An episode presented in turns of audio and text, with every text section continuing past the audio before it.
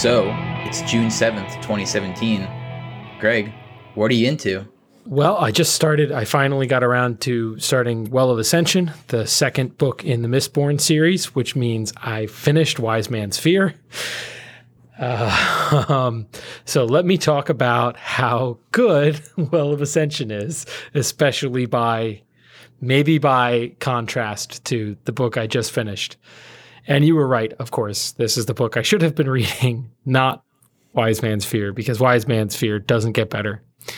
But it's amazing after coming off reading um, a Rothfuss book and then, you know, getting into this because it's like, and I'm not super deep into the book yet, so I don't know if this is going to be true throughout the whole thing, but having read um, the first book in the series, I have a hunch that this is just Sanderson's style, but every single page is either devoted to um, plot development, character development, or world building. There is no filler in in this book at all. Like there's no just scenes that don't go anywhere, or something I was seeing a lot of in uh, the Rothfuss stuff is that these like you think your character is about to you know, do a thing. They're going to go into the library and find the book. Nope. They have to, they won't, they can't let, they're not allowed in the library.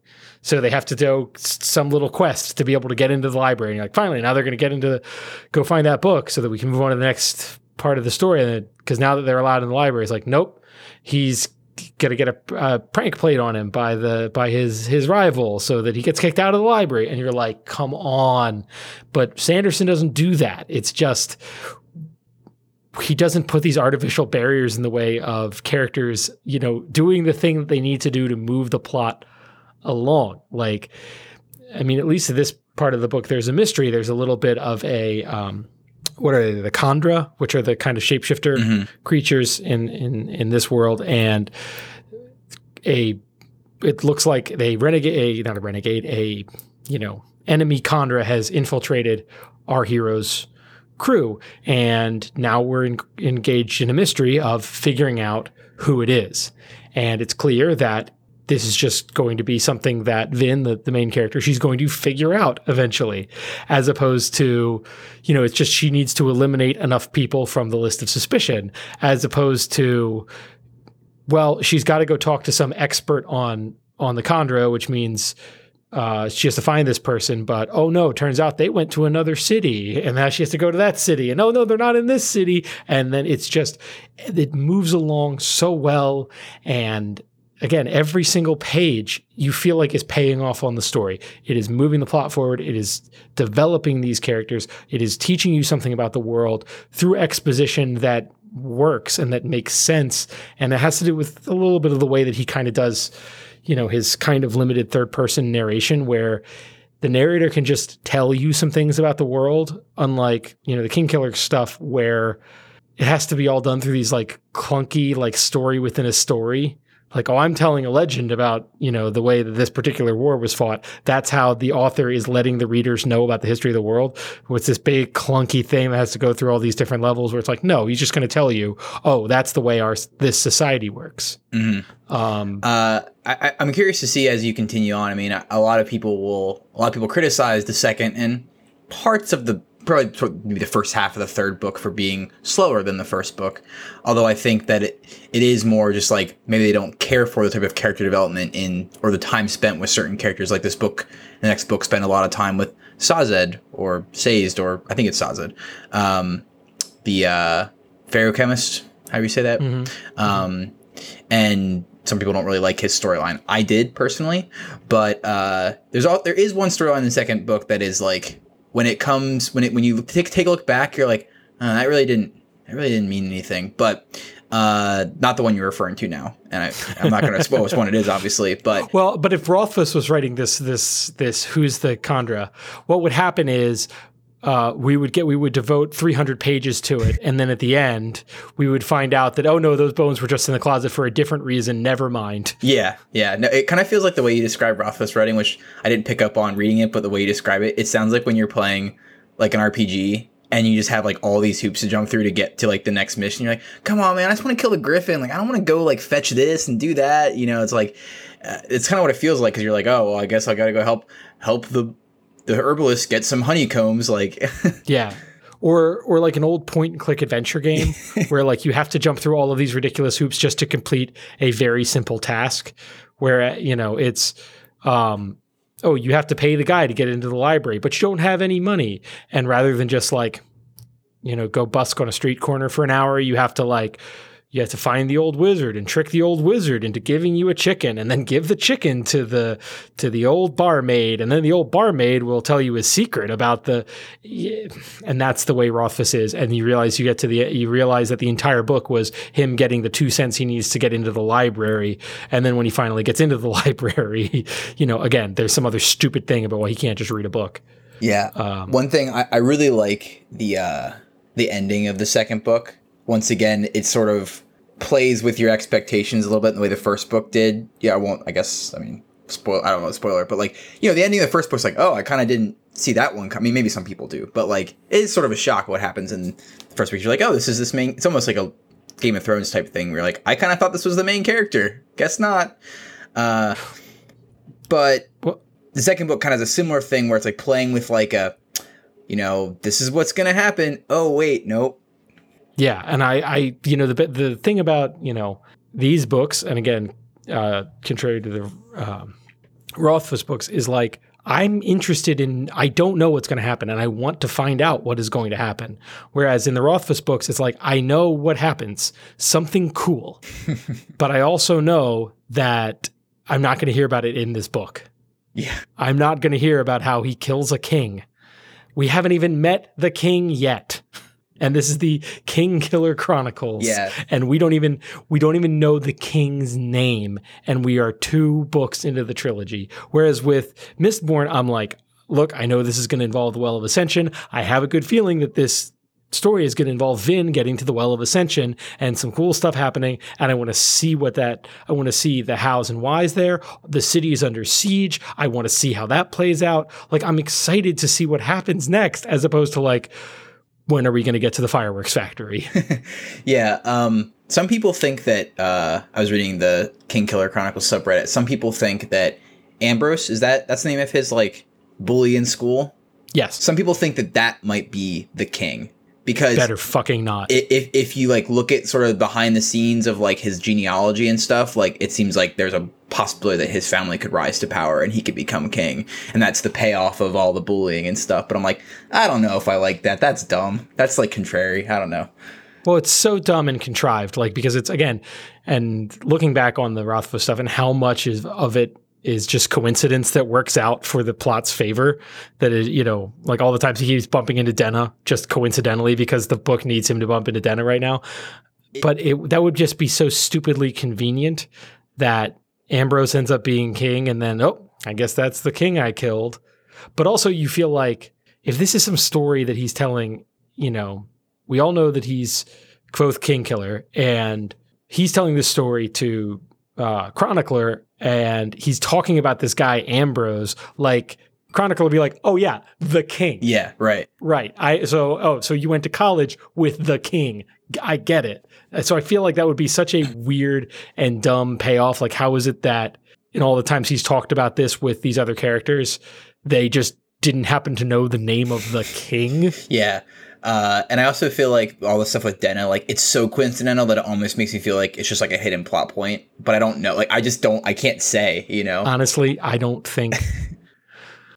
uh, I don't think having having read this book and then you know read some other people writing about this book, um, I don't think Patrick Rothfuss planned all that much ahead. Mm-hmm. You know, I was reading this. I, am reading this. Let's read. Uh, um, thing and I'll link to it in the show notes because it's just a fantastic review and refutation of all the hype of of um, the the King Killer books.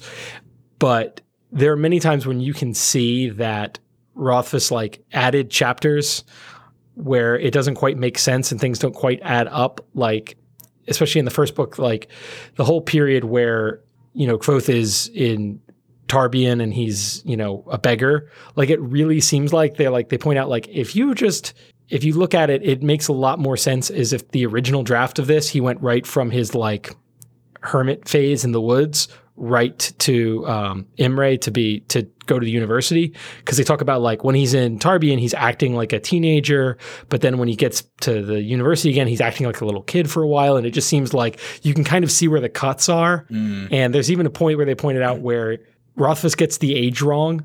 Like he talks about how many birthdays he spent in Tarbean, and they're like, I, "Wait, no. If he was, if he was 12 when he left the Edema Ruh, and then he spent three birthdays, that means he's 15, or no, it's like six months, and then he's 16, and then but then he's 15 when he gets to university, or something weird. Like the math doesn't work out. Yeah. And you're like, how? Who let this happen? I just get the sense that like the idea that Rothfuss has a master plan. I really don't think so. Yeah. I have one other Mistborn related question. And we can move on. Uh, what do you think of the character of Elend? he feels a little underdeveloped. Okay. I, I I get the. I mean, it's been. I think I finished the first book around Christmas, so it's been a while. Mhm. But I he feels a little underdeveloped, and it is yeah. Like I wonder why Vin is in love with him. That it just seems a little bit kind of like well because he's the king and she's the assassin, so this is the story we need to tell. I hope that we get a little bit more from him and yeah, he seems kind of flat and almost like a prop for the other characters to use. Yeah. at this point. I will say that I think one one of the one thing that Mistborn does well, which series should do, in my opinion, is as characters start showing up and some characters come and go, like it makes room for other characters to step in and get more developed, and that's always a nice thing I look for in things. But I, I was curious what your opinion, like sort of his his um conflict over like he's the king, but he doesn't really believe in kingship. I thought like Yeah. related to our political discussion, you might find that interesting. Yeah, and I think that I I I kind of want to see more of him like because the the first book he was kind of set up as this kid, you know, this kind of scholar and kind of uh, political scientist, and then who gets thrust into this role of king for plot contrivances I can't quite remember. And I'm really hoping to like see more of him like talking about you know um, politics and governance as opposed to just me being told he's really interested in those things. Yeah, I think you'll I think you'll that'll pay off for you a little bit more because they spent more Good. time with him in this book. Good. So. All right, shall we move on? Yeah, I think it's time we talk about uh, what we came here to talk about. Oh, and do we have something to talk about?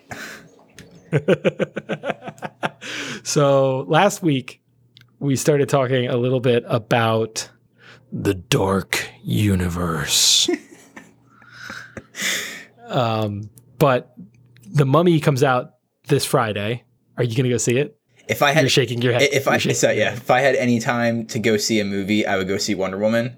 Uh, I haven't had time because, and I want to like. I mean, if this movie's as good as people are saying it is, and it has been consistently just like, yeah, this movie's awesome. Like, no one I've I haven't read a single review, yeah, that has been negative about it. I've heard some goes like, oh, it's not quite as lived up to the hype, but it's still a really good movie. And it's like, okay, well, that sounds like I want to something I want to go see, something I want to tell DC and WB like, hey, this do this over here. This movie that you made that's good that has an awesome, you know, female protagonist and all these things. Yeah, do that.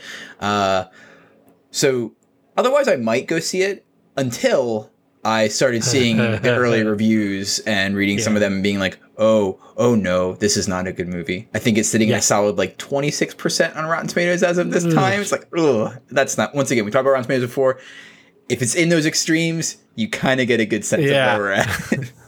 So, but I think what kicked this off is not only that this movie comes out, you know, this this week, so we, you know, it's a good time to talk about it, but some other announcements have been made about what the kind of lineup for films in the dark universe is going to be. And so let's so they the exact number of films they have planned is is a question and whether or not these things are going to be their own movies or their own just characters within the universe is unclear. But the way they've been talking about these are each one of these characters gets a movie.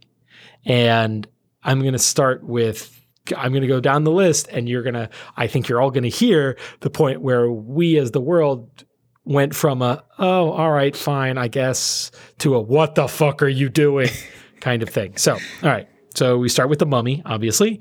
That's out there. Uh, I don't know why you don't start with Dracula, but we'll talk about that, I guess. Um, Creature from the Black Lagoon. All right. I know people are really anxious to see what that's about, but there you go. Frankenstein, obviously. Bride of Frankenstein, potentially starring Angelina Jolie. Okay. I mean, if you're doing a Frankenstein, might as well do Bride of Frankenstein. Dracula.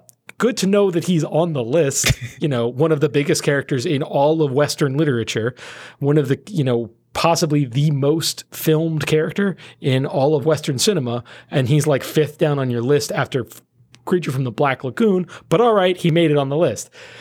Invisible Man, uh, potentially starring Johnny Depp. Yeah. All right, fine.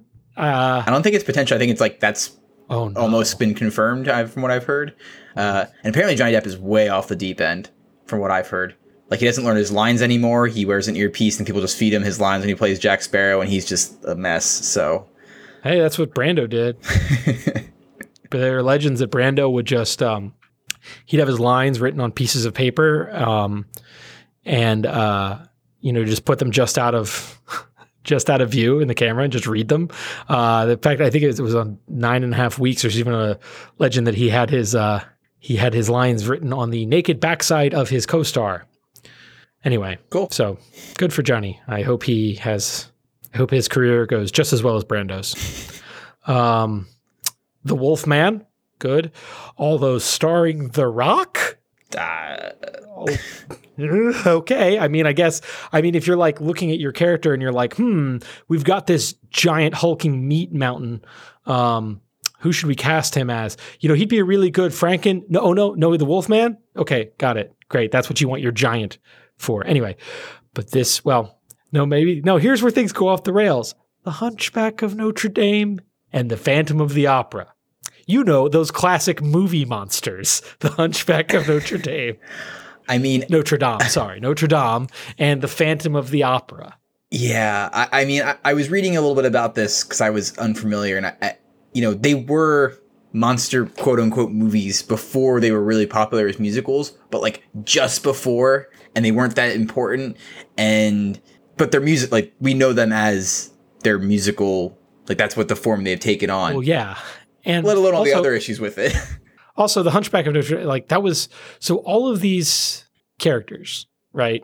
Either come from horror or maybe we could even say early sci-fi. You could make the argument that maybe The Invisible Man is early sci-fi or whatever. But but then you get to the Hunchback of Notre Dame. He's the hero of that book. Yeah, that's about it's about a sad guy who gets who gets hassled by the church. yeah, like I just, I mean, is it really a good idea to be making like a man with a physical disability like the monster in your story? Ugh. Like, uh, and same thing with Phantom Opera. Like, guy got, really, I mean, he's a jackass, but like got really burned. Like, I just, they don't. So, what? So yeah, I don't, I don't know. I'm just, oh, I hate it. The Phantom of the Opera is like the is like the um is like the prototype of like Reddit nice guy.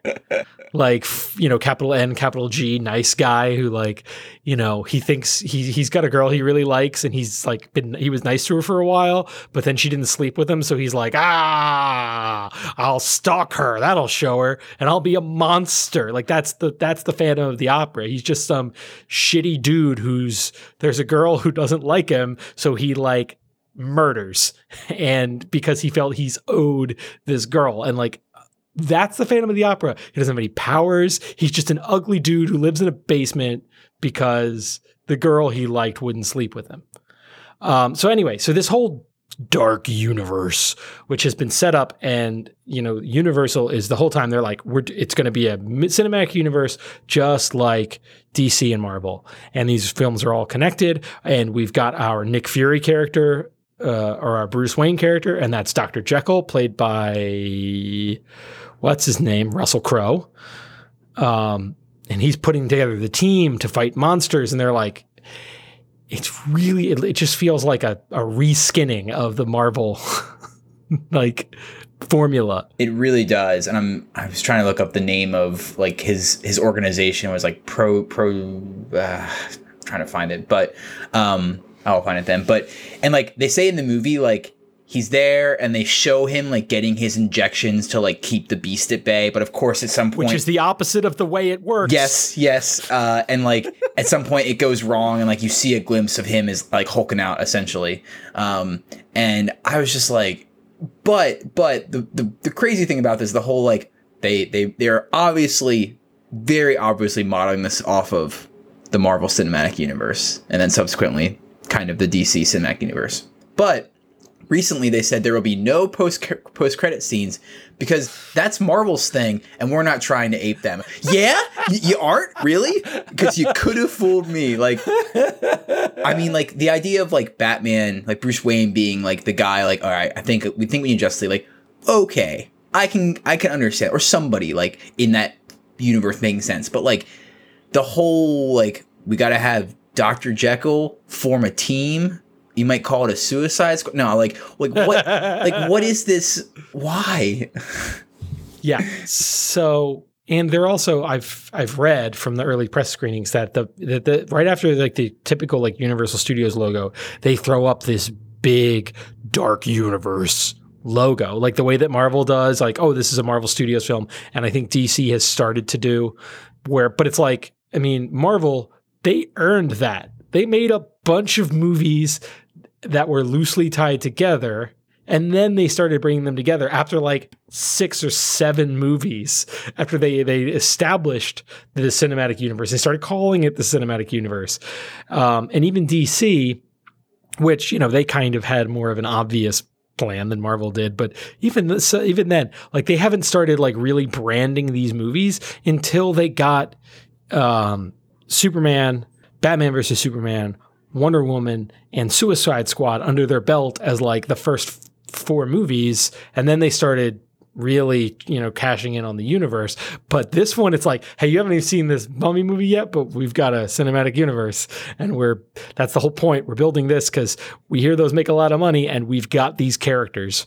Uh, so, and here's some more um, information I just found while trying to find this this name. The name of the organization is called the Prodigium, what? That's like the name of the place, but I think that also refers to the organization that hold like it's like a monster prison essentially. Uh, but some other casting things that I didn't know about. So apparently, Creature from the Black Lagoon is going to be starring Scarlett Johansson. Uh, not as right. creature, maybe as creature. I don't know. Um, well, no, I mean the whole. I mean, it, close your eyes and picture creature from the Black Lagoon. Yeah, there's a guy in a rubber suit holding a wet woman in a nightie. And I think the wet woman in the 90s probably going to be Scarlett Johansson. Yes. They're also talking about a Van Helsing movie, which makes sense. Uh, and then I guess another one alleged star is Javier Bardem is going to maybe be Frankenstein, not like the monster, but or maybe the monster. Doctor. I don't. The doctor probably because he's. They're saying that he's going to be in Bride of Frankenstein, perhaps. You know, renowned German actor Javier Bardem. I mean, look, guys, if there was a role, I mean, Christoph Waltz is oh, he's got man. weird German down just fine. If you need somebody, I think you've got him. also, didn't didn't Harry Potter just play Victor Frankenstein in a movie? I, th- I think you're right or right. was wait. It was either him or uh, young Professor X. They were both in it. I'm not sure which one was the doctor and which one was, I guess, Igor. But oh man, Javier. I mean, look, Javier Bardem's a great actor, especially when you need somebody to be like creepy and villainous. It's kind of his thing. But like as Dr. Victor von Frankenstein. Yeah, like I mean all these people are well, maybe not Johnny Depp anymore, but like most of these people are pretty good actors and actresses, so that's not the point. Like you we've been shown right. a million times that like you can have the best cast in the world and it doesn't matter. well, the the last Wolfman movie, which I didn't see because it also got bad reviews, but it was um, Benicio del Toro as the Wolfman. And I'm like, I you know what? If there's a real human being out there who I think might turn into an animal at night, it's Benicio del Toro. like he's got that kind of vibe. Uh, the Rock does not have that kind of vibe. Yeah. And originally, that Dracula Untold movie, or that was called, mm-hmm. the most recent Dracula movie, was supposed to be the kickoff to this universe. But because it was bad, it didn't. I don't know. Uh, so, which would have made a little more sense, I guess. So this is what I think they're I where I think they might be having a, a problem is that um, I don't think they know I don't think they've decided yet if the monsters in these movies are the heroes or the villains in the movies. so the mummy is clearly the villain in this movie. And but I think that maybe one of the reasons that they decided that Dracula Untold would not be part of this is because that sets up Dracula as kind of a hero, an, an anti-hero, right? It, it shows it, it gives him a good reason to get um, to become a vampire and become you know become Dracula. So you're setting him up as a sympathetic character. Was that movie any I think good? They dropped that. Hmm? Was that movie any good? Um, it was a Dracula movie that was not Bram Stoker's Dracula, so I'm going to go with no. Gotcha. I haven't seen it. Oh, okay. Um, but uh, Sorry. so they've made it so the, so the so the mummy is is definitely the villain of the mummy. Um, but it's very it's also very clear not only from the trailers but from early reviews that they're really just trying to make these into like action movies and specifically superhero action movies, which is a kind of when you think about an action movie like Die Hard is an action movie, but it's not an action movie the same way that like The Avengers is an action movie where it's like big set pieces and generally either a hole in the sky opening up above a city or a beam of light coming out of the ground into the sky in a city as the kind of the the big thing that everybody has to go beat and that's kind of the the style of action that they're going for and they're making the monsters the villains and it's making it superhero action and that is stupid and it's not going to work because I have no problem with making the antagonist in your movie like that's the main character, the one you're following. Like Dracula is, you know, Dracula movies are at their best when Dracula is on screen, and um, you know, you can make a, an action a movie about an anti-hero, or you can even make a horror movie where literally the villain is who we're rooting for and who we're following through the film, right? Like you don't care about the people that Freddy Krueger is killing. You want to see Freddy Krueger kill people, and you're kind of rooting for Freddy, even though you're you know you're not supposed to. You know he's the bad guy, but all the heroes are cannon fodder. They're not important characters. And that and that's horror, and that works, and that's why you can make a horror movie where you follow Frankenstein's monster around and he strangles people to death, because that's those are the conventions of horror movie genre. Is I want to see the bad guy kill some good guys and I want to kind of root for the bad guy in this. But that doesn't work on the scale of like superhero action movies. Like it's going to be really, really hard. Like you can make me root for a psychopath who's going to go murder some sexy teens. It's harder to make me root for a ghost who's trying to destroy Manhattan. it's so it's it's a problem of scale. So that means that you have to the, now the heroes your Tom Cruises have to be the centerpiece of the movie. But I mean, even the Brendan Fraser mummy, Brendan Fraser mummy movies, which were pretty good. I bet you couldn't tell me that character's name. And they even did a pretty good job of like establishing him, and he's like this kind of Indiana Jones type, and you know, uh, you know, kind of quippy and action hero-y. And those movies worked because they were light and they were action movies. But he was the hero, and they made an interesting character around him this you've got it's Tom Cruise doing Tom Cruise stuff, and I can't wait to go see. Now, do I want to see that Tom Cruise go fight Frankenstein? No, like you need your superhero team to be the most important things. You know, almost if you really wanted to do this right, these movies would be a, like Dr. Jekyll is putting together the monster squad. Like he's putting together, like he's like, you know how we can really take over the world is if we like combine the powers of the mummy and Dracula. but instead it's like, no, I'm going to build a team of a bunch of nobodies who can fight these big monsters. I just, I, I think that their formula is already broken. Like they're, they have to invent a whole new genre of movie about this where there's city, just where we have to have action on the level of destroying cities but at the same time, I have to be super interested in the bad guys because they're the most fully developed and interesting characters. What are you doing, guys? I, I mean, and just to think, like, how do you?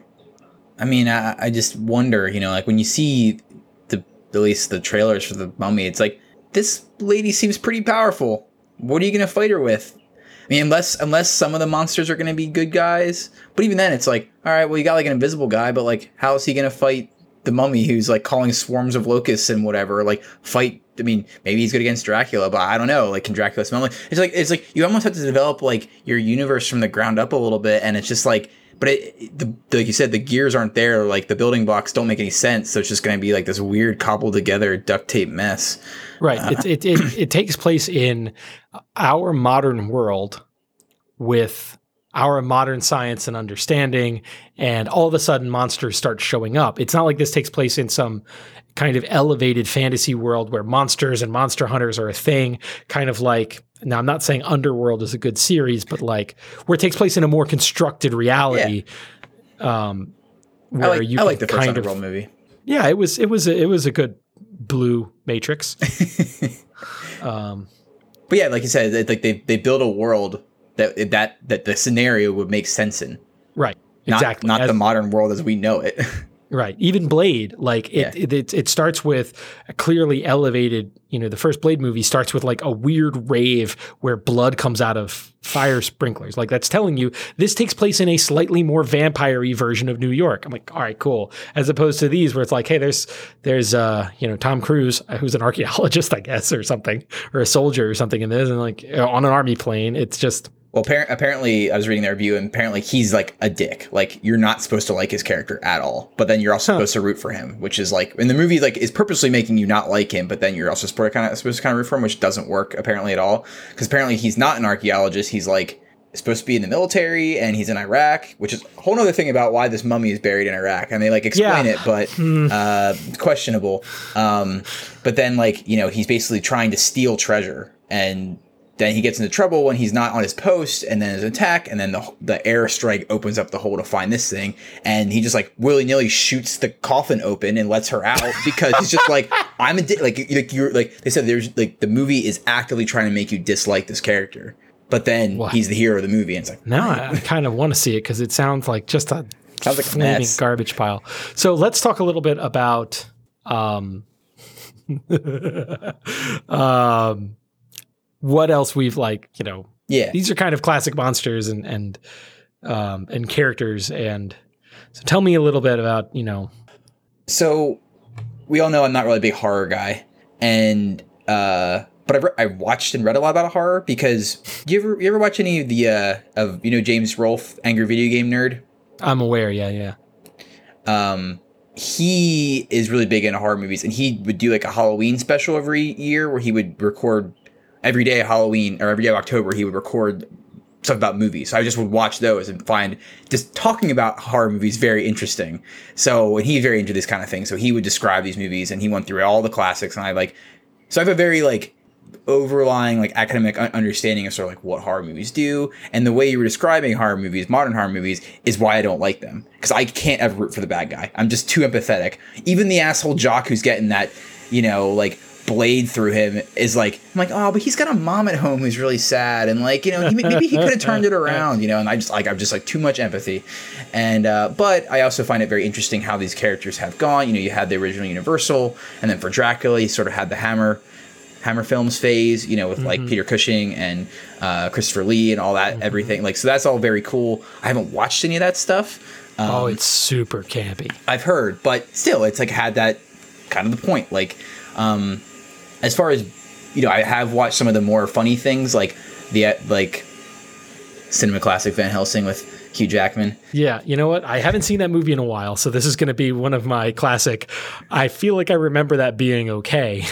It's Type, uh, it's pretty bad, but once again, like they tried to pull a lot of stuff together, maybe like Frankenstein's in it and blah blah, like kind of what they're going for with this, but it's just so over the top and goofy, and it's like Right. set in Victorian England. It's like sure, why not? Like let's do and it. it. em- It embraces this. It embraces the inherent absurdity of, you know, a super team of evil monsters, yeah, and it it goes full on over the top. It's a fantasy action movie. It's not a horror movie. It's not you know. It predates these superhero movies for the most part, so it has a style all its own. It's I remember not being a great movie, but at least I feel like it was built around a solid idea Mhm. that was, you know, this is this, we're going high fantasy with it as opposed to, you know, tentpole action, which is one of the ways that maybe you could make this work. yeah, and you know, as far as books and things, I've read Frankenstein. I have not read Dracula. Uh, I haven't ever read any League of Extraordinary Gentlemen, although I've also seen that movie, which as a kid I really liked. Because I was a kid when it came out, um, and I was like, "Oh, I read some of these books in school," like because I didn't know Well- about the comics and everything. But So I think we're going to have to talk about League of Extraordinary Gentlemen in more detail later because I think that that is Yeah. a great model. I think that if anyone out there who your only experience uh, with League of Extraordinary Gentlemen is the movie, you owe it to yourself to read the the comics because they are leaps and bounds away from the movie. Whereas you know, just this concept of hey, what if we took all of these great works of fiction that were published all around the same time and just kind of said they're all true and they're all coexisting in the in the same world? And um, the comic is so obsessively researched and every single page is just overflowing with references and research that and then you see the movie and it's like oh this is Sean I mean literally Sean Connery signed on to this because he felt bad that he turned down Gandalf in Lord of the Rings he saw how popular those were and he thought this would maybe make up for it um but yeah we're I think we're going to have to talk about League Yeah, I definitely agree with on. that because it just seems like to me, it's just like so. So the goal of these movies is to make the League of Extraordinary Gentlemen. Like that seems like what they want to do, but yeah except none of their gentlemen are all that extraordinary are they? no, no. So, but yeah. So how about you? Like you, you've watched a lot of these films. Yeah, I mean, I'm. Uh, I I kind of have a soft spot for Dracula movies. I've seen very few good ones, but I've seen a lot of Dracula movies. Um, and I think that I mean my favorite Dracula movie is is Bram Stoker's Dracula, the Francis Ford Coppola one from the '90s with um, Gary Oldman as Dracula, Winona Ryder as Mina Harker, um, Anthony Hopkins as Van Helsing. Uh, a lot of great casting, and also like it's a really fun thing to watch because I'm pretty sure that all, if not all, almost all of the special effects are all practical in-camera effects because uh, Coppola essentially wanted to make it with the same um, the same types of effects that would have been available in like the 1920s or 30s. Um, so it's got a really weird vibe to it, and Gary Oldman's Dracula is great, and you know he does a great job of portraying Dracula as a sympathetic but also um, really villainous character. And um, it's just a really weird mess, man. It's it's really cool. Um, so that's kind of the the yardstick by which I judge other Dracula movies. But like I've also seen like Dracula 2000 starring Gerard Butler as Dracula, and uh, Blade 3 with the big dude from Prison Break as Dracula. like, um, and I've also I've I've read the pretty sure all of the um, Anno Dracula novel series by Kim Newman. I think that's the right name. I hope it's right. Um, which is, and I think we'll talk about this a little bit later too, where it is a kind of League of Extraordinary Gentlemen style pastiche, where it's like all of these things are, you know, true and they're all happening in the same universe, but it's also a universe where the ending of Dracula goes differently. His plan to essentially take over England by turning a bunch of people into vampires, like, is successful. And now it's 30 years later and the world is built up around the idea that half the people in London are vampires. And Dracula is married to the queen Oh, yeah, it's really, it's really, it's pretty cool. Oh, we'll talk about it more uh, soon. But um, you know, and I, like I said, I really like at least the first two Brendan Fraser mummy movies. it's like They four, work. something like ridiculous, but Yeah, I think they get. I think, they once- get real bad. I think the fourth one I- has like a ten percent Rotten Tomatoes or something. Like it's really Yeah. bad.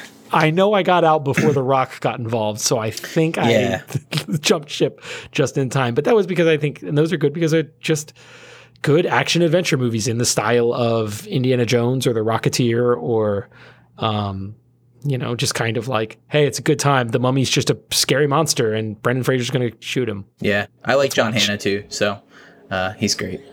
Plays like the uncle or brother.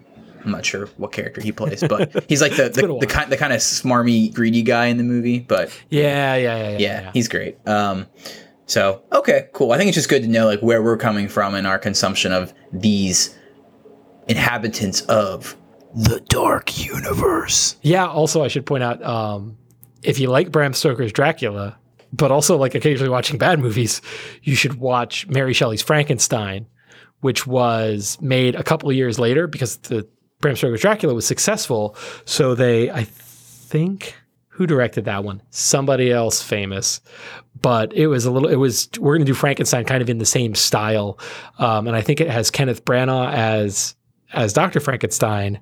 But get this, Robert De Niro as the monster.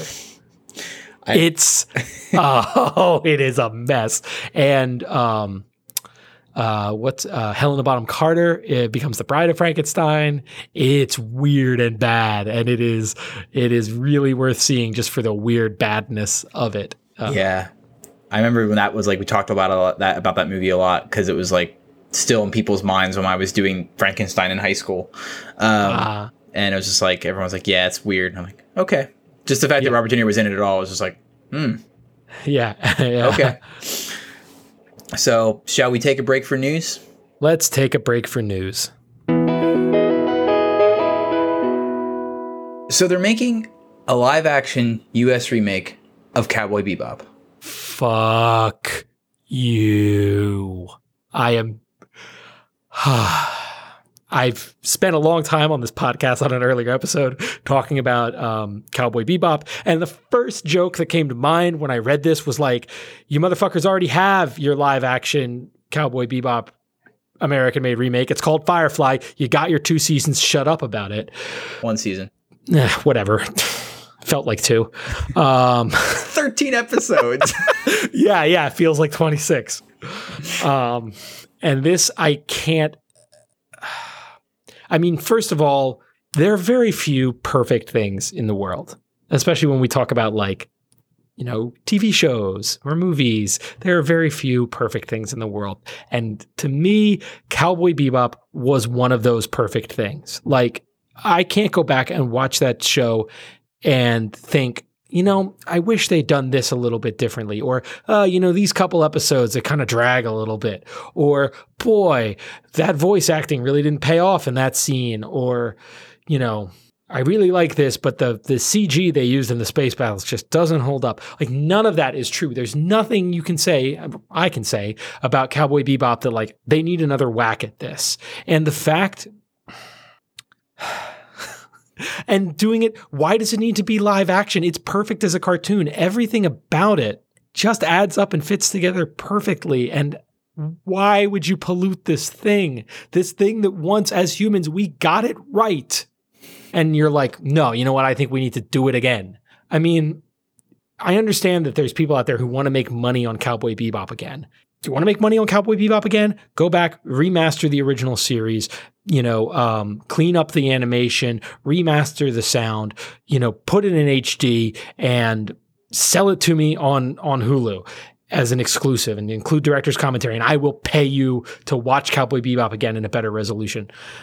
Uh, but this is being produced by um, the guy behind MTV's Teen Wolf and the new season of Prison Break, which, um, if the commercials are anything to be uh, to be believed, it's the new uh, show to watch if you want to watch a bunch of Muslims get shot.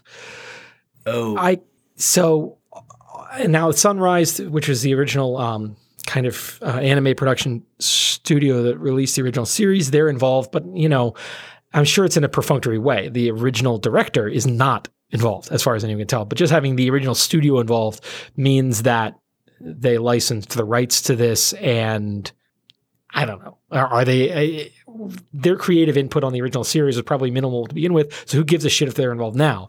Um, They've got a writer, Christopher Yost, who's writing, who already wrote Thor 2 and 3. All right, seems like a competent guy, but why do you need a new writer? You've got the scripts to the original show, just make it. I'm I'm very very disappointed in this. I mean, I understand that by making this, the original is still there. Um, I you know they don't. It's not like George Lucas did when he remastered Star Wars. Was like basically to get rid of the old tapes. So if you ever want to watch Star Wars again, you have to watch the remastered versions with the new footage and weirdness. Um, I understand it's still there for me, but you know when something that perfect when somebody's like, I know what we need to do. We need to make this uh, real people uh, so that Americans will pay to watch it. It's insulting to me. It's insulting to the series, and I, I, I'm I'm incredibly disappointed. Yeah, I mean, this is this is. I feel like we're we're in the stage of uh like movie and TV production that is no stone unturned. That's what we're in now. It's just like everything's off the table. Let's just adapt or remake everything. You know, because like making that Death Note show, they're making you know like the they're and some of these things aren't even live action remakes, but you know, there's like a Voltron show. You know, it's like everything's just being done. Like I'm I'm gonna have a goddamn Beetleborgs, you know, big budget movie soon for for fuck's sake. Well, and I just I don't know who greenlights this after the um, success of Ghost in the Shell. Yeah. Like, how does that movie get made and flop and get all this backlash of like, hey, it was fine the first time, and then you guys just made it worse? Like, to, to so that these folks don't look at that saying like, no, we're not going to touch that. Uh, Well, there's like that live action Akira remake still in the works too, right? Right, right. Which I really hope they've changed their mind about because every version I've read about that is it takes place uh, in America and it's all uh, pretty white dudes in the lead roles. Ugh. And I think we've learned several times now. Um, and you know, being white people, we have the luxury of getting to learn it several times in a row and still be successful. Um, that just don't do this. Don't do this thing. Even though there's nothing inherently Asian about the lead uh, characters of Cowboy Bebop, it's still just leave it alone, guys. It was a nice thing we had once. Nope, not anymore. Speaking of, we can't have nice things. Yes. uh, the little Game of Thrones roundup here, but um, HBO is already kind of inching away from their release schedule for the final season of the show, saying it might not hit the airwaves until 2019. Because why should it? Why should we get an ending to this series that we've been waiting for for 20 years? why should we? It's only going to be six episodes, guys. Come on. What are you guys like, doing? I know it's going to be a, a big six episodes, I'm sure, but still, like, uh, I mean, if it's big, half it's probably CGI anyway, so just do it. Well, I mean, you guys know what you're doing by now. You have the actors, you have the sets, you have the locations, you have the costumes. Just sh- shoot it. What? Bran is going to look 40 by the time this is done. Like, uh, and also that they there will be that they could, did confirm there'll be one spin-off and that you know the four the four scripts are just exploratory as we pretty much assumed Yeah. from the beginning. I, I think that's what that's what everybody you know kind of assumed, and they kind of tried to reassure everybody that oh no, they're gonna make sure that they've excuse me fully finished off the, the original series before they move on to the spin-offs which i'm like yeah i feel like you guys have already spent several million dollars on these spin-offs by getting these scripts made yeah. and um, you guys don't seem in a huge rush to finish Game of Thrones because you had 13 episodes left, which you decided to split into two seasons, one of which you delayed, the other which looks like you're delaying by a year. So, yeah, we Very can't have nice things. Uh, and even more nice things we can't have. Uh, Well, actually, or maybe who knows? this could be good. Yeah. Uh, so, you know, we talked about how Joss Whedon is coming in to clean up Justice League a little bit, but now they're saying that the the rumor has it. It's not confirmed for sure that the reshoots are going to be all summer long. Yeah. Which well, is- I mean, A lot. so the re- they're definitely doing reshoots. Yeah. Um, Henry Cavill, you know, put something on. Um, Mhm. What is it? What is it? Uh, is it MySpace? Yeah. The one no, with the Xanga. pictures. Xanga. Xanga. Yeah, he put something up on Xanga about uh, you know of, of him in costume and you know getting ready to to do reshoots. Um, so they're definitely happening, and it sounds like they're going to be shooting all summer, which implies they're not just you know cleaning up a scene or two. Um, and it's also I'm what I understand is these are scenes that Joss Whedon has written as well. hmm So they're not just kind of maybe going back and fixing a scene that already existed. This is apparently new scenes as written by Whedon, which you know again it's his the role that he's playing in this seems to be getting bigger and bigger by the day. You know, so because you know originally the first announcement, my assumption was. Oh, he's based, you know, they're probably in the final stages of post production and editing, and he's coming in and they're going to call him director, but, you know, really not doing that much right now. And then you said, "Oh no, he's actually been working on you know some rewrites and some you know more backroom stuff for a while now. And now he's also like he's written entire scenes and is shooting them. Whew. So we'll see. I mean, on one hand, I feel like anything that is done to this movie now, any kind of course correction is probably a positive thing. But also, you know, this past week, um, because I was feeling masochistic, I watched Suicide Squad Hmm. and how obvious it is that that movie was edited by two different people and then sandwiched together by a third party is so obvious. And I worry that that's going to be the same thing in Justice League. That it's going to be. Well, I mean, what I worry, like I care how it goes. You know, no, I want to see this thing burned to the ground. um, but it's, uh, yeah, who knows? This is weird, weird, wild, uncharted territory now. Yeah, and I mean, I was I was doing some looking around today, and like it's weird because like they're not delaying this movie at all. So, 'cause it- and it comes out in November, right? Yeah, I guess. So like the fact that they're going to be shooting on summer long means that like that doesn't leave a lot of time for post production work. So like, Nope. is this going to be like, well, the action scenes are filmed, so we're going to film a bunch of dialogue in between to try and make a coherent movie? Like, I don't know. Like, what's? It's just it's just so weird. Once again, I'll just once again say like, wait a minute, why are you getting involved with this man? This is a sand pit, and like, ah, I just Yeah, why do you want your fingerprints on this train wreck? no, I mean, if you couldn't handle working with the gems that Marvel had given you and it was too much for you, like, whew, yeah, you were just asking for trouble. But we'll see maybe how. he wants a challenge at this point in his yeah, career. yeah, maybe he's just like, ah, fuck it, let's just do, let's just do it. so, all right, we'll see what happens with that.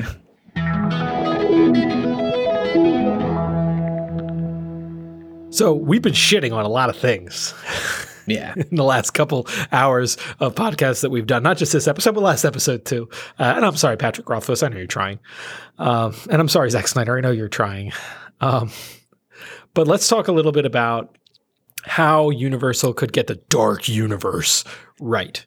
And they won't get it right because they've already clearly set the controls for the Heart of the Sun, and they have some idea what they're doing. Um, so, I first of all, I think the biggest problem is trying to make this in the superhero action genre, and I think if you just shook that off and tried to make something else, you would do a lot better. But let's say so the first my first batch of ideas is if you you you do want to keep it in that superhero genre. Here, so here's how here's the fixes I think you make. Uh, one, you've got to change the time period. You have to take this back to um, Victorian times because if the monsters are the villains of your uh, of your your universe here, right? That it's um, they don't work in the modern world. No, I mean the mummy might because you can make her really really supernatural, but like Frankenstein does not work. It- Frankenstein is not a scary thing in 2017 because guns exist. And Frankenstein isn't scary when literally every police officer carries a weapon capable of bringing Frankenstein down on, on, on, his or her hip. It just doesn't work in the modern world. Um, so you need, you know, you, you Frank, but Frankenstein can be terrifying in, you know, a Victorian period because a big, strong guy can cause a lot of damage. Um, that they just can't like oh, oh no frankenstein's on a rampage shoot him just shoot him like you would a bear right like yeah. Or and You even if he's like powered up, it's still just like, all right, well, like we got a tank, like let's just. Or you know a, a fighter pot like a fighter jet like there's just so Right. many things like you have to scale up their power level for lack of a better term like so high that they wouldn't be recognizable as those characters anymore and i think there's also something about setting these things in the modern world with modern scientific advancements that doesn't really work. Like i feel like every you know movie that has dracula or vampires in it with the exception of twilight uh, that sets itself in the modern world like they feel like they have to science away the vampire part. Like it's always a virus or uh, some weird mutation that they have to like science it away. They can't just be like he he's a he's a vampire. It's, it's vampire magic. I don't know. Um and the same goes for you know frankenstein that you can't just have as like ah he's like we sewed some corpses together and then electrified it. And now he's a monster. Like that you that's a tough story to tell in 2017 um but if if you set this back in you know in victorian times or even maybe even you know turn of the century um you know uh period you don't need to like midichlorian all of your all of the magic and, and mystery out of these things because you can kind of do it with like retrofuturistic steampunky technology where you're like yeah fine uh, electrocute the corpse. Yeah that'll that, that works fine. We we didn't know any better.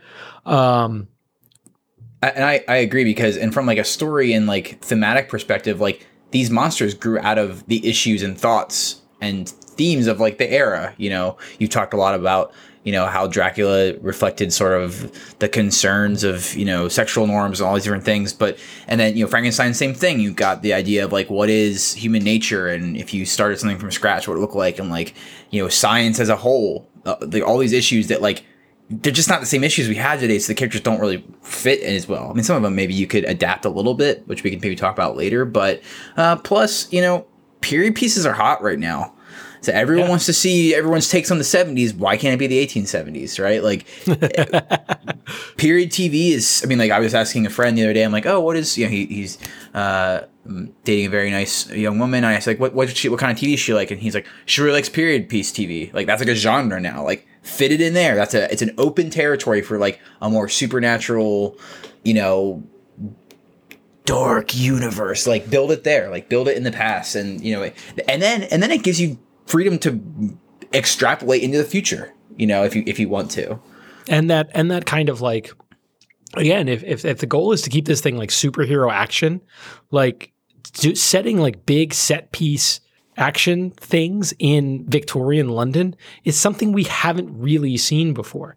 I mean, the new Sherlock Holmes movies tried to do it a little bit. There was that um, you know, Victor Frankenstein movie, and I think Abraham Lincoln Vampire Hunter tried a little bit to do this, but like this is essentially somewhat fertile ground to set these things in a in, in a different time period in a different area.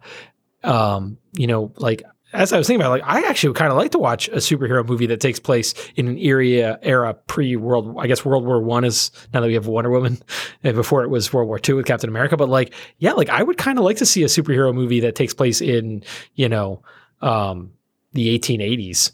Yeah, yeah, kind of interesting. Um, uh, so I think the time period is one, and the heroes of the um, of the movies. Because again, if your mo- monsters are still going to be the villains, you need heroes that are equally compelling and that I'm going to want to follow from movie to movie to movie. And just having kind of like it's Tom Cruise or it's Vin Diesel or it's generic action star 618 that's not enough. Like you want these characters to be into the heroes have to carry the movies themselves and I think if you do something with the time period, you can get a lot more interesting uh, heroes like Van Helsing. You can have, um, and there's I think plenty of ways to do a Doctor Van Helsing that are interesting. You know, you kind of had the Hugh Jackman Van Helsing, who was essentially Vampire Hunter D, uh, even in the costume. Um, But you could also have Van Helsing be more of like the scientific professor on the team. Um, you could have Sherlock Holmes in your show because he's public domain now. You don't have to pay to use him, and that's a that's a known quantity. People want to go see what Sherlock Holmes is up to. They know that character, and seeing Sherlock Holmes teamed up with um, other historical or fictional characters of the time period could be interesting. You're building your superhero team in the same way that Marvel does, where you've got different personalities playing off of each other, uh, these kind of outsized personalities, and you get that from somebody like Sherlock Holmes. Um, I would kind of like to see. I mean, I don't mind the playing fast and loose with history. I mean, I think Abraham Lincoln Vampire Hunter is a great concept. Uh, I think having like Teddy Roosevelt on your monster hunting team would be phenomenal. Um, but you could have Ishmael from uh, Moby Dick. Uh, Captain Nemo. I realize that by talking about this, we are essentially rebuilding League of Extraordinary Gentlemen, but that's what you have to do. Yeah. Uh, and that's actually one thing that I know was like a big complaint a lot of people, especially people friend of the comics, because the comics are very like British Victorian thing mm-hmm. for League of Extraordinary Gentlemen. But I thought it was a clever idea to have Tom Sawyer be like the American coming in and being like, "What's going on, guys? Like, I don't know anything." Uh, and the fact that he had this like dark history that like Huck Finn got they were like what like reporters or cops or whatever and like he got yeah. killed or something. I just was like that's a clever way to like Americanize this, even though it didn't really need it. But no, I I, I think that it, at least conceptually, Tom Sawyer was a good addition to the team. He fits in with that uh, milieu uh, pretty well. Um, they have in the comics, they have a lot of times they reference previous leagues or um, other uh, leagues that you know, and they have had some American characters involved in some of these other leagues, like um, John Carter of Mars was a member of one of the uh, one of the leagues, but um, but yeah, that's what you have to do here because you can't have Dracula as one of the characters in your movie, and then the other characters like I, I don't know Chris Pratt. It just yeah. doesn't work. It's just like uh, what, especially when you see him in, in like some of these same actors that keep going movies and they start playing the same role, and it's just like because I think like Chris Pratt's character in Jurassic World, it's just like there's just nothing here, and I like Chris Pratt a lot, you know. And it's nothing on him, and it's just like these movies as like having generic action stars in a world of superheroes with like really strong aesthetics and personalities and like power sets and all these things that like very visual like if you're gonna make a movie that's like a big movie like this, having just a dude just doesn't really cut Well, it for me. And so I think this is this is the difference between characters, actors, and movie stars.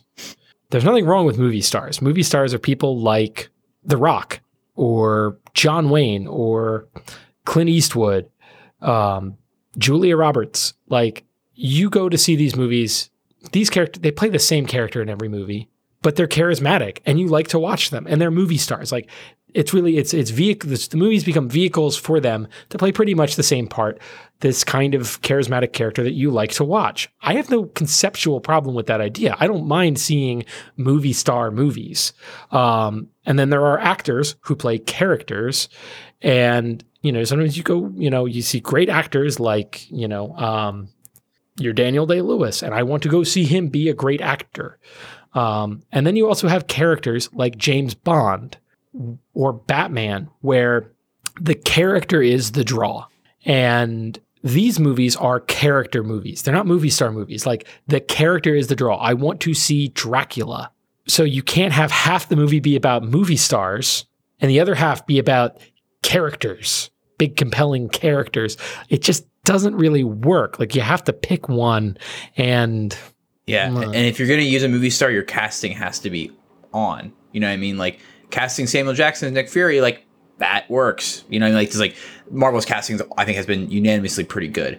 But even even some people who are like, at first I was like, eh, like you know, like Scarlett Johansson's Black Widow, I was kind of like, eh, but like, eh, you know, they they did they did made it work. But like, I agree with you about like you're you're, you're doing your goals are two different things here, and to be in the middle just doesn't. No, just no. So I also think if we're going to keep it a you know superhero action movie, maybe change the time period, we need to uh, maybe work on our list of monsters a little bit, like we talked about earlier in the show. Uh, the Hunchback of uh, Notre Dame, like, are, are, are, who is going to line up around America to buy tickets to watch a sad hunchback get beaten up by Vin Diesel? like, what is that movie? Who who wants to see that? And because you make them the villain, and especially when you know their physical deformity is the centerpiece of their character and kind of explains why they're unlucky in society and in love. Like that's not going to work in 2017, man. Nope. I mean, and same thing for Phantom of the Opera. Like we talked, like that's kind of a problematic character right now because he's a little stalkery and a little, uh, you know, again, Reddit nice guy. Um, and that is the kind of character I would like to see get beaten up by by Chris Pine.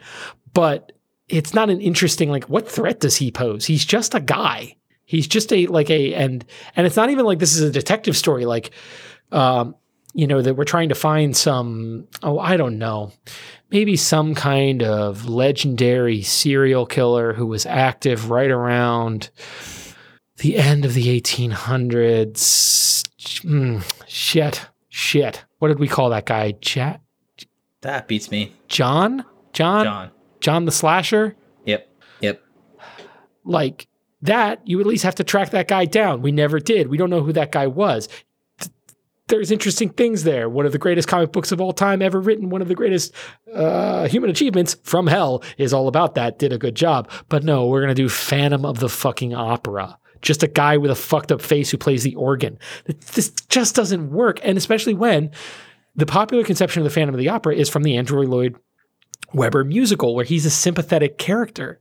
Yeah. How And then to have him next to Dracula and the Mummy just doesn't make any sense. Right. It almost seems like they didn't so much have come, come up with a character list as they went to a Halloween store and wrote down some costume ideas. Well, they just went through all their properties that are sitting on the shelf and said, "Uh huh, uh huh, uh huh, uh huh," like, and just just throw them all in. Let's do it. You know, Pretty sure. I'm pretty sure the Hunchback of of Notre Dame is public domain now. probably. But I guess There's like no- their old properties, like these are like old Universal movies that they Yeah. made that that anyone can make a movie of, but that they have a history with in some way. Like Universal Pictures has a a, property of not necessarily that's their own, but they have some sort of attachment to it, which is not really a good reason to put them all in a dark universe. Right. Right. And and I think you know to your point, putting somebody who you know is has a hunchback or whose face was burned by acid in the same category as monsters, and that's the word you're using, monsters, maybe don't do that. Maybe that's not okay. Um, yeah. But I think that more so than trying to shoehorn these characters into an action movie, superhero action movie kind of mold, maybe just don't make them action movies. Maybe don't try to square that circle. Like, for example, so Dracula. Dracula is the archetype of gothic horror. Like it is a, you know, didn't invent the genre, but if, but that's the idea. It's, and he, Dracula is a sexual predator his whole thing is he's coming from weird old Eastern Europe, coming over to London with the intention of setting up shop and spreading his weird vampire disease to all of London. oh, and by the way, uh, that disease, how does he give it to you? Well, he seduces you. Yada, yada, yada. Now you're a vampire like him. And that definitely comes from uh, a time period, right? But also that's how it works. Like his the the the the scary thing about Dracula is not that he can turn into a bat. It's that he can hypnotize you and seduce you in your dreams and, you know, um, manipulate you. That's what makes Dracula scary. Um, so that works great within horror or within a thriller. It doesn't work within an action movie because then the whole movie is just about, well, we've got this one stake How do we get it in the count? It it, it takes everything away from it. Um, now, and it works in modern horror too, where again, where what you want to do is you want to see the bad guy go and you know, you know, kill some you know jerks, um, and get away with it. Um, but it how does it work in an action movie? We've tried it. They've tried it. The Dracula 2000 movies were action movies, and it's just bad. And when Blade when he shows up in Blade Three, man, it is one of the dumbest things in the world. Um, and Frankenstein, uh, you know, another one of the kind of I'm going to say the big tent poles of this franchise, one of the best known uh, characters. Um, if you make an action movie with Frankenstein, unless he's the hero, which I kind of be interested in, there's been some good comic books. I think Doc Frankenstein well, and in and in Van Helsing, like his character was good, kind of. Yeah. So like where yeah. Yeah, like if you follow the novel and he's he he develops a morality and intelligence and he's on the he's a good guy, like I kind of want to see an action movie where you know, you've got Frankenstein's monster who's been around around for hundreds of years at this point because he's probably functionally immortal. Um, and that could be kind of neat, but um, if you're going to go if Frank he's, he's the monster and he's the bad guy, like it doesn't work in an action movie because then he's just he's the Hulk. He's just he's just a big strong guy yeah. who goes on a rampage. And again, if, if, you're setting this in the modern world, eh, eh, you stop him pretty easily. Um, but if you make it a horror movie or a drama, Frankenstein is not just a big scary guy who's going to you know you know punch you too hard. It's a question about morality, about the nature of life, about redemption, about human nature. Those are interesting things, not oh boy, do we have a big enough rocket launcher to get rid of this green guy? um, and so the third way I think you could fix this, um, and this is the one that I think is most interesting to me, is that you go all in on world building. Like, well, I think one of the things we talked about you know, kind of at the top of the show was like one of the reasons this thing kind of falls apart is because you're setting it in the modern world and all of a sudden monsters are real. And that's just kind of a weird thing. But so the example, and I, I, mentioned earlier as well, is the Anno Dracula series. Um, starts with the premise. The books kind of fall off the rails a little bit after a while, but it starts with the premise of what if Dracula just succeeded in his plan and basically vampirized London, and um, we come back and now vampirism is like the fashionable thing to do, and you know, because the queen herself is a vampire. So don't you want to maybe become a vampire too? And then what strain of the blood you get it kind of dictates your place in society. Kind of the more pure it is, the closer it is to Dracula. You know, the you know you're a you're a better, stronger vampire, um, and so it's got this class stuff, and it's got these other characters like Doctor Jekyll is involved. I think Doctor Moreau shows up at some point, but it does a great job of extrapolating out a world where vampires are real and we know it. Like we already know vampires are real. And this is the this is the world that we live in. Um, so I think if I use that as the as the model, like, so what if and and this is just me being dumb and coming up with ideas. Like, how come smart Hollywood people aren't doing like things that are 10 times better? I don't know. Um, but they're like, hey, what if we just made, you know, um, a Marvel movie, but in but we put our people in it. Um, so why not think like so you take a modern world where Dr. Jekyll's formula happened, right?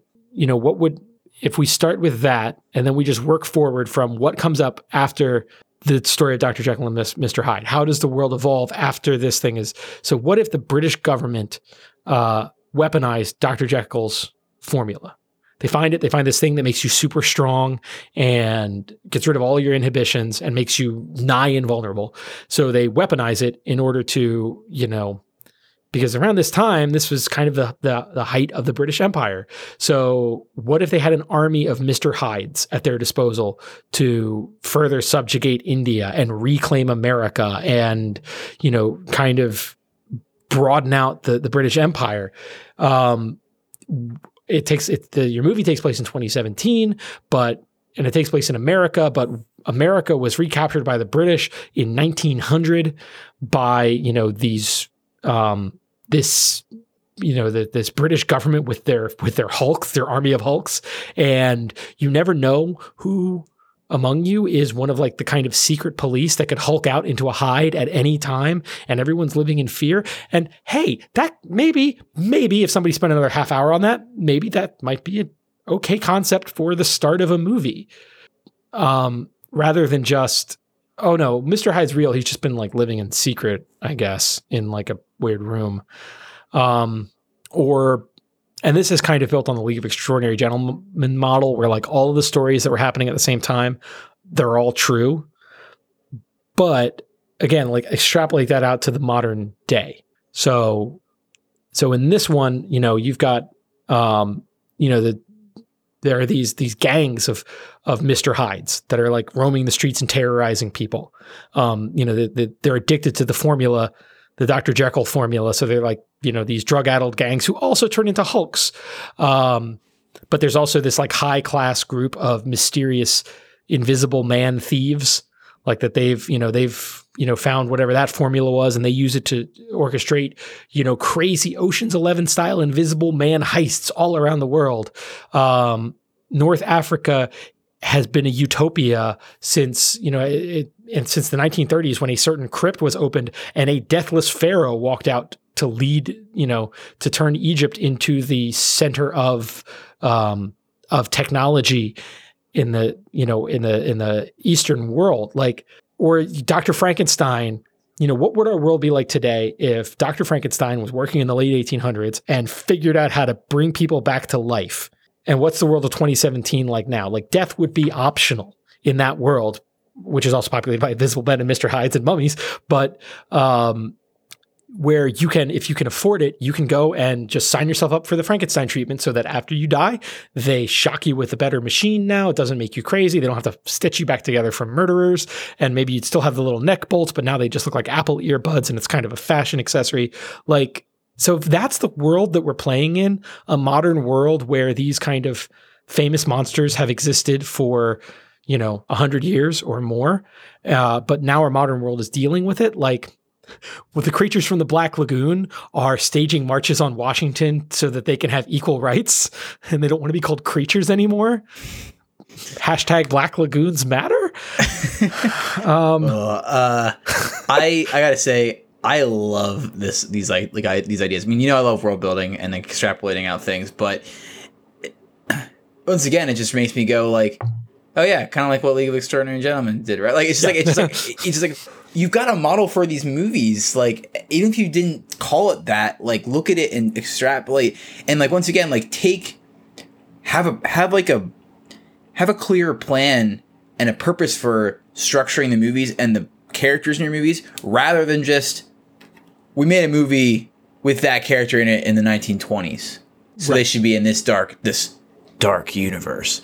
Like well, that's, that's, not that's not a business plan. That's not a story plan. It's just like it's just like a, a trivia piece. Well, and I think that's one of the things that's really missing from a lot of these modern cinematic universes is like so now DC's building theirs, and you wonder like Superman. I mean, so so by the time we get to Batman versus Superman, Batman has been active for twenty years, right? Yeah. How come Superman shows up at the beginning of Batman versus Superman? Is like, huh? Did you hear about this Batman? Like this guy has been waging a one man war on crime five miles across the river from you. It- how he would be national news? How did the existence of Batman influence? You know, uh, Clark Kent's decision to be Superman. Why isn't he? Why didn't he clean up Gotham as soon as he decided he was Superman?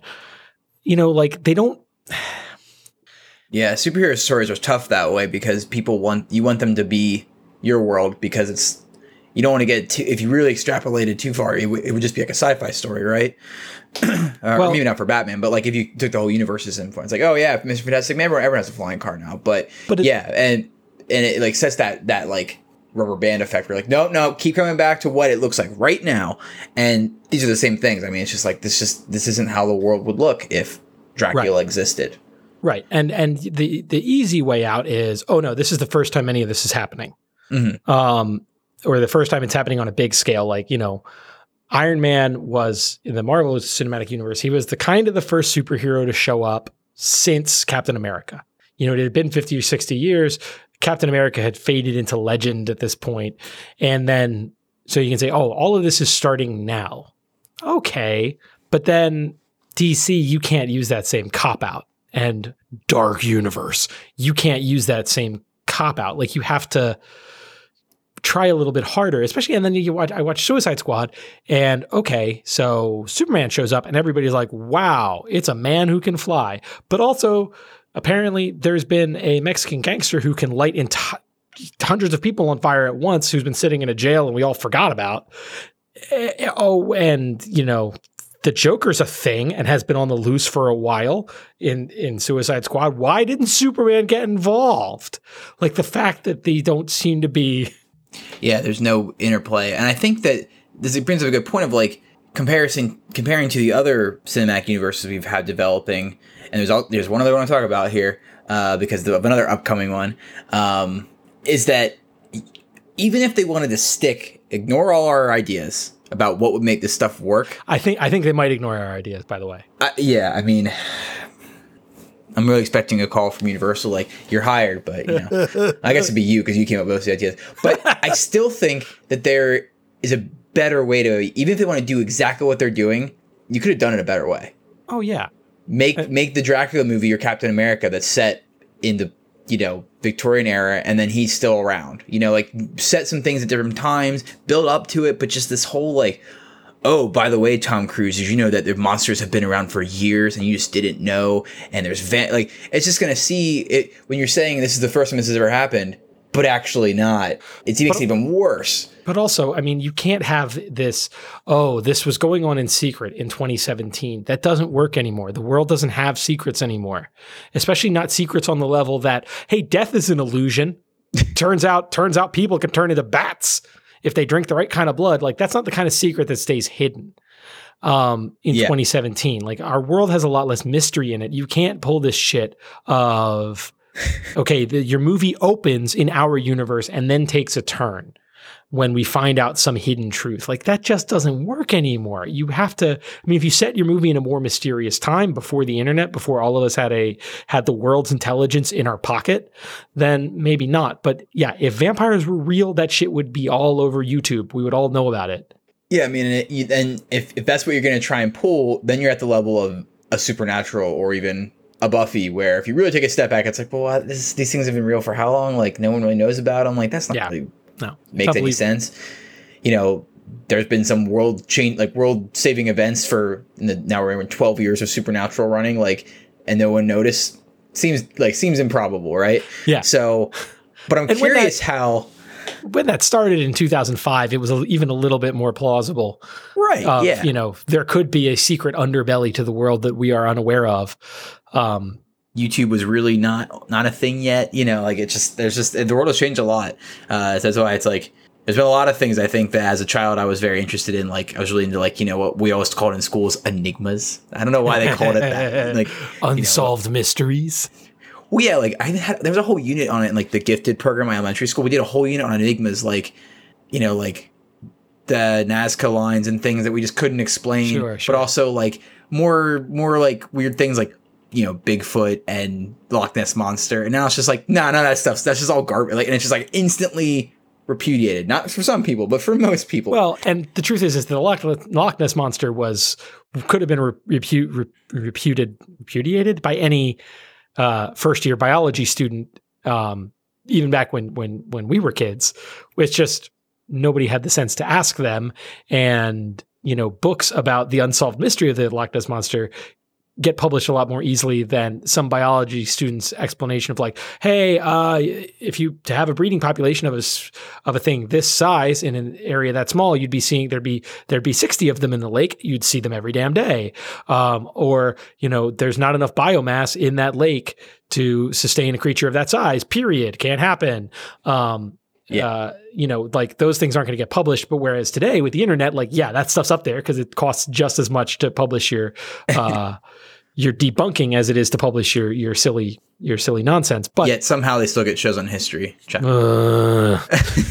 uh, but what I'm curious to see is how moving forward the dark universe compares to the dark monster universe, which I think is what the King Kong Godzilla universe is being called.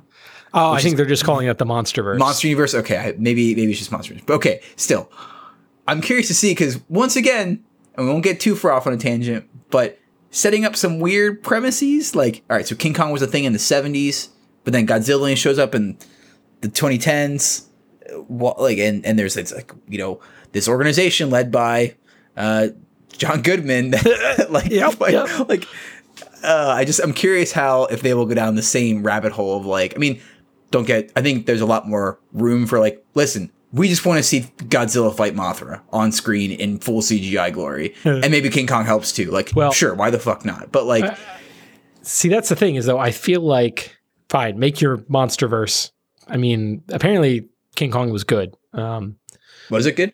Uh, that that's what I heard is that it was it was pretty good. But um, I mean, isn't the logical conclusion, you know, if we're talking about the logical conclusion of a world where Dracula and the Mummy are real, is you know the thing I described, isn't the logical conclusion of the MonsterVerse just Pacific Rim? Yeah, that's, I mean, that's like at, at, at some point, oh, the humans figure out a way to fight the giant monsters that are now around. Uh, and like Mecha Godzilla looks a lot like giant robots that fight the giant monsters. So, and I feel like Pacific Rim kind of did all you can do in that world. like, I don't think there's a lot of there's not a lot of stones that uh, Pacific Rim didn't uh, didn't overturn. So, I don't know where the, yeah. I don't know where any of these dummies go. Um, it should be really interesting, than, and I just, I mean, I, I wonder. My question is, how hard do they commit to this? Right, like, it seems like the gears are in motion, but we've seen course corrections before. You know, maybe DC's in the process of it right now. You could look at that as an example, but like they really seem to be going for this. I think I th- I think they're going to get two or three movies in and they're going to drop it. And it's a fair a fair assessment, a fair prophecy. yeah. Uh, whew. boy. Truthfully, most of these most of these characters are public domain. They don't. They're not they're not winning themselves any any legal battles by exercising their rights on these characters. At some point, it just becomes a a loss. They're, you're just making a movie that nobody's going to see, uh, and you just got to cut your losses and go. I mean, some of the other things you could argue, like, no, they really want to keep this, keep the rights to this, so they're going to poop out the movie anyway. But uh, no, this is. Yeah. I don't see this going anywhere because, again, I feel like it's an inherently broken concept. Superhero action, but starring the villains who versus heroes you don't care about, like it's just not going to work. I'm afraid. No, I don't think so. And I think we're getting to the point now where the 10 years ago or 15 years ago, even if you don't think the Brendan Fraser Mummy was a good movie, which it's it's fun, um, or even its sequels that probably did okay at the box office, we've only been more inundated. The, the market for big tentpole action movies has never been more saturated than it is now. Yeah. And not just saturated, but saturated with a cream of the crop, right? There are really good tentpole action movies out there that yeah. people really like. Marvel and even seems movies to have that found people, a rhythm. Yeah, and even people, even movies that people, you know, weren't sure how we're gonna do. Like Wonder Woman is doing fantastic. It's setting records. You know, like these movies are, if they're good, people will go see them. And I think, even though Transformers will still come in and pull 300 million or whatever, eh, I think those are that's that's that that's already got that market cornered. Like the dumb big dumb action movies, right? Like it's done. And honestly, giant transforming robots are a little more interesting than the Invisible Man. Sorry, you know, it's just like it's just more compelling visually for that kind of crowd that would go see those movies and like Yeah. those movies, right? and people people feel a connection to the Transformers. Um, that got a lot of people in the seats uh, initially, myself included, for the first movie because you know we felt a connection to these characters, wanted to see how it's done. I don't think there are a lot of people out there really feeling a strong connection to the Bride of Frankenstein. they want to go see what she's been up to. Uh, Yeah, I don't see it. especially if it's if they bungle it. Which they So- will. yeah. So that's our rundown. I mean, I don't think there's anything else to say. We just destroyed the dark universe. Sorry, the dark universe. Yeah. Well. well, um, so do you have any recommendations coming out of this? Uh, my recommendation is just to go hate watch both Van Helsing and League of Extraordinary Gentlemen, and then think about that and be like, is the upcoming movie even worse than this? Uh, yeah, I think it's going to have to be. Uh, I recommend. Um, I recommend that people read League of Extraordinary, Gentle- Extraordinary Gentlemen. Um, don't watch the movie. Um, also, uh, check Wait, out the. oh, hold on, hold on. Are you canceling out my recommendation? you- well, yeah, I am. Giving an anti-recommendation? read the book, read it first, then watch the movie. How about that? We'll compromise. Read the comic first, and also check out um, the Anno Dracula books. Um, at least the first two. Um, the first one is kind of the direct kind of sequel to Dracula, and I think the second one takes place in World War One. Um, it's called the Bloody Red Baron, where uh, the Red Baron is a vampire who could turn into a giant bat with machine guns mounted on his chest.